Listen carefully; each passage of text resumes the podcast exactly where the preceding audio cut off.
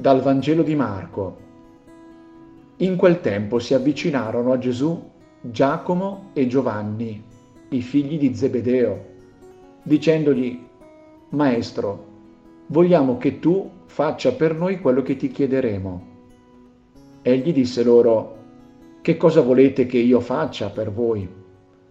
Gli risposero, Concedici di sedere nella tua gloria uno alla tua destra e uno alla tua sinistra. Gesù disse loro, Voi non sapete quello che chiedete.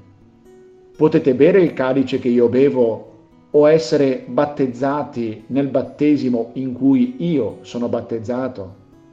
Gli risposero, lo possiamo. E Gesù disse loro, il calice che io bevo anche voi lo berrete, e nel battesimo in cui io sono battezzato anche voi sarete battezzati.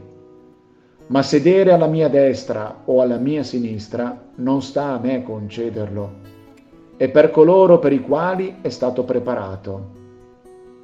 Gli altri dieci, avendo sentito, cominciarono a indignarsi con Giacomo e Giovanni. Allora Gesù li chiamò a sé e disse loro, Voi sapete che coloro i quali sono considerati i governanti delle nazioni dominano su di esse e i loro capi le opprimono. Tra voi però non è così ma chi vuole diventare grande tra voi sarà vostro servitore, e chi vuole essere il primo tra voi sarà schiavo di tutti.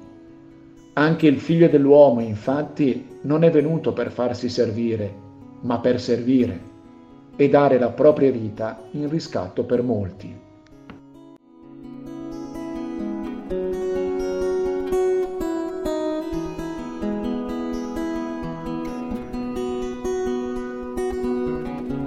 Il posto d'onore, la pole position, la prima fila, lo sposo, la sposa, il testimone. Sono tutte immagini che associo alla frase uno alla tua destra e uno alla tua sinistra. Ma che cosa significa veramente stare alla destra o alla sinistra di qualcuno? Quali meriti una persona deve avere e quali azioni deve compiere per essere a fianco del personaggio importante in quel momento? Quando mi propongo o mi viene richiesto di essere a fianco di qualcuno, stringo un patto in cui ho degli obblighi nei suoi confronti. Comprensione, stima, appoggio, sostegno, verità e sincerità. Essere a fianco di qualcuno non è solo una facciata, ma significa essere pronti con ogni mezzo a dimostrare la propria lealtà. Ecco che allora per me la frase uno alla tua destra e uno alla tua sinistra assume un significato più complesso, non semplice apparenza, ma un vero impegno che nel caso di Gesù implica esporsi, sacrificarsi a volte, avere parole di verità, compiere azioni buone, porgere mani che sostengono e accolgono, aprire il cuore all'amore. Tutto questo però non assicura il biglietto d'oro per il posto d'onore, perché questo verrà stabilito da chi è più grande di me. Quindi essere a fianco di Gesù si tramuta in un'azione gratuita senza secondo fine. Ricordo di quando sono stato a fianco di una persona importante per me e per quale motivo l'ho fatto?